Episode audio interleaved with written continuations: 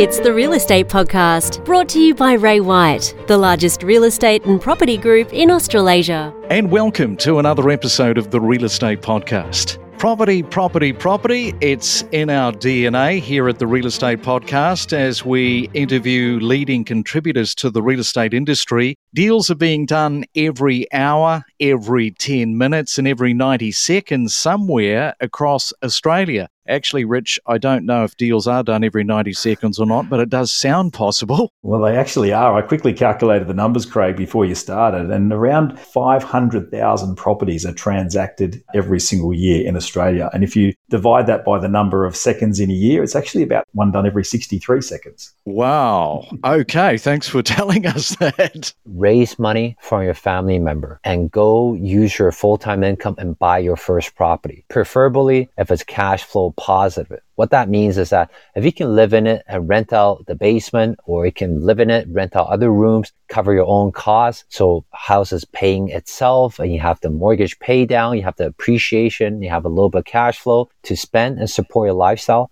that could be one of the best investment choice in your life. So I'm not going to lie. I'm not going to tell you and go save up because it's almost impossible. You know, it's one of those big myths out there that commercial property doesn't grow in value or, or it gets less. Like if whatever suburb you live in and look at the value of whatever commercial property you find, and it's probably a quite a high value. It's a good thing to think, all right, I could buy a break even property in residential if I'm lucky, or buy something that'll give me 800 a week clear more stock. It's like Christmas time, isn't it? it you know, they'll be they'll be really hoping that that is the case, which mm. kind of leads into this question: What would you say to people who think that they have completely and utterly missed the boat? Look, I get asked this question every day: Have I missed the boat? You know, should I buy now or should I wait? The problem with waiting to buy real estate is that the boat will get further and further away from the shore. So I say to people, get on the boat whether the market, you think the market's at the peak or you think it's at the bottom, it's not irrelevant, but it's not as important as using your borrowing power and your buying power to get onto a rung of the property ladder.